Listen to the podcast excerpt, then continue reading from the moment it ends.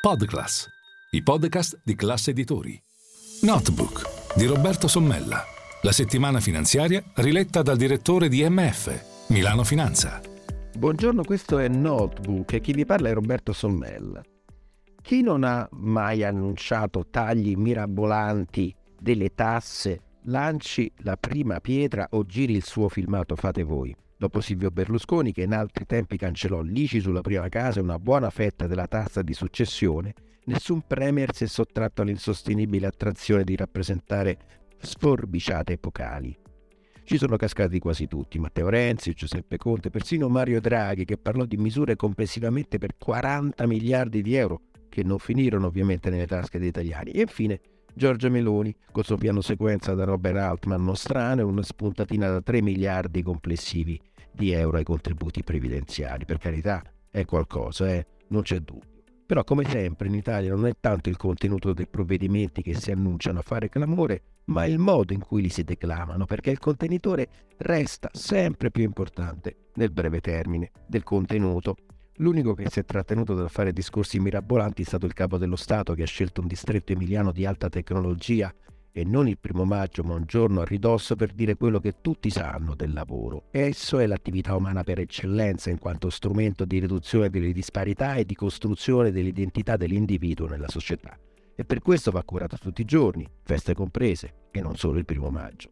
Sergio Mattarella ha voluto rimarcare quanto il lavoro che manca, sottopagato, umiliato, a volte da poche da fame, resti ancora oggi il miglior antidoto all'aumento delle disuguaglianze si può dire che i provvedimenti varati dal governo Meloni il giorno della festa del lavoro vadano in questo senso? Probabilmente è solo un primo passo, seppur criticato dalla CGL e dalla segretaria del PDL Schlein perché incentiva la precarietà, ma non può bastare, come è evidente anche a chi ha varato il decreto legge che modifica il reddito di cittadinanza. È una cifra, più delle altre lo dimostra. In Italia, pensate, ci sono 23 milioni di lavoratori attivi, aumentati di 300.000 unità nell'ultimo periodo di rilevazione, mentre a quasi parità di popolazione in Francia i lavoratori attivi sono 30 milioni. Questa immane differenza di quasi 7 milioni di persone attive reca con sé almeno tre grandi questioni che l'esecutivo farebbe bene ad affrontare nelle prossime manovre economiche. La prima è la marcia ineluttabile verso l'insostenibilità del nostro sistema previdenziale come ha rilevato già a suo tempo su Milano Finanza il presidente dell'Inps Pasquale Tritico che adesso viene allontanato dal suo posto proprio dal governo. In Italia abbiamo un basso tasso di occupazione da oltre tre decenni inferiore alla media UE e il tasso di lavoratori attivi è lo stesso dei primi anni 90. Chi verserà i contributi per le pensioni future quando ad un pensionato corrisponderà a stento un lavoratore? La seconda conseguenza dello sbilancio contributivo è fiscale considerando che si sta attenuando anche l'impatto dei lavoratori non italiani sui conti previdenziali, si pone anche un problema di fiscalità. Chi pagherà le tasse nei prossimi anni per mandare avanti scuola, ospedali, trasporti e tutti gli altri servizi pubblici in un paese il cui costo dello Stato sfiora gli 800 miliardi di euro l'anno? Questa seconda considerazione ne reca una terza ancora più inquietante. Se il governo non alzerà le tasse per compensare la riduzione del gettito contributivo, sarà costretto a fare ulteriore debito in un momento in cui l'aumento dei tassi espone il nostro paese a tutti gli stati al raddoppio nei prossimi tre anni dell'onere del debito, come rivelato da questo giornale.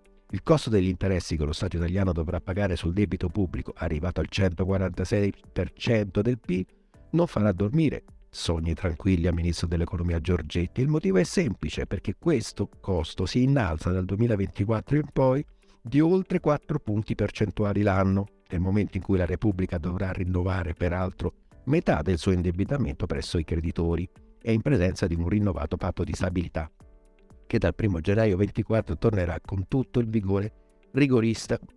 In tanti si sono chiesti perché i provvedimenti sul lavoro del governo Meloni siano temporanei e si concludano a fine dicembre di quest'anno. La risposta è che non ci sono soldi per prorogarli, perché quelli che si troveranno serviranno appunto a pagare i creditori. Dunque si può dire che Giorgetti e la Premier Meloni sono stati accorti dal momento che sanno che non si può aumentare il deficit perché la moratoria su di esso in Europa è finita. Se non è una camicia di forza, poco ci manca. Per fortuna ci sono gli italiani e le piccole e medie imprese che nonostante i profeti di sventura si stanno rivelando molto più resilienti di altri concorrenti europei in un contesto globale in cui l'incertezza è la nuova normalità. Per questo l'Italia cresce più degli altri, tanto più quest'anno che potrebbe sfiorare il 2% d'aumento di PIL. E per questo il lavoro, come ha ricordato Mattarella, deve restare al centro dei pensieri del governo e delle imprese. Senza quello non si va lontano e ci resta l'intelligenza artificiale. Per questo sta finendo l'effetto social degli annunci dei leader mediati da uno schermo. Gli italiani vogliono concretezza e spengono sempre più spesso la TV durante i telegiornali. Questo è Notebook. Io sono Roberto Sommella e vi auguro una buona giornata e una buona lettura di Milano Finanza.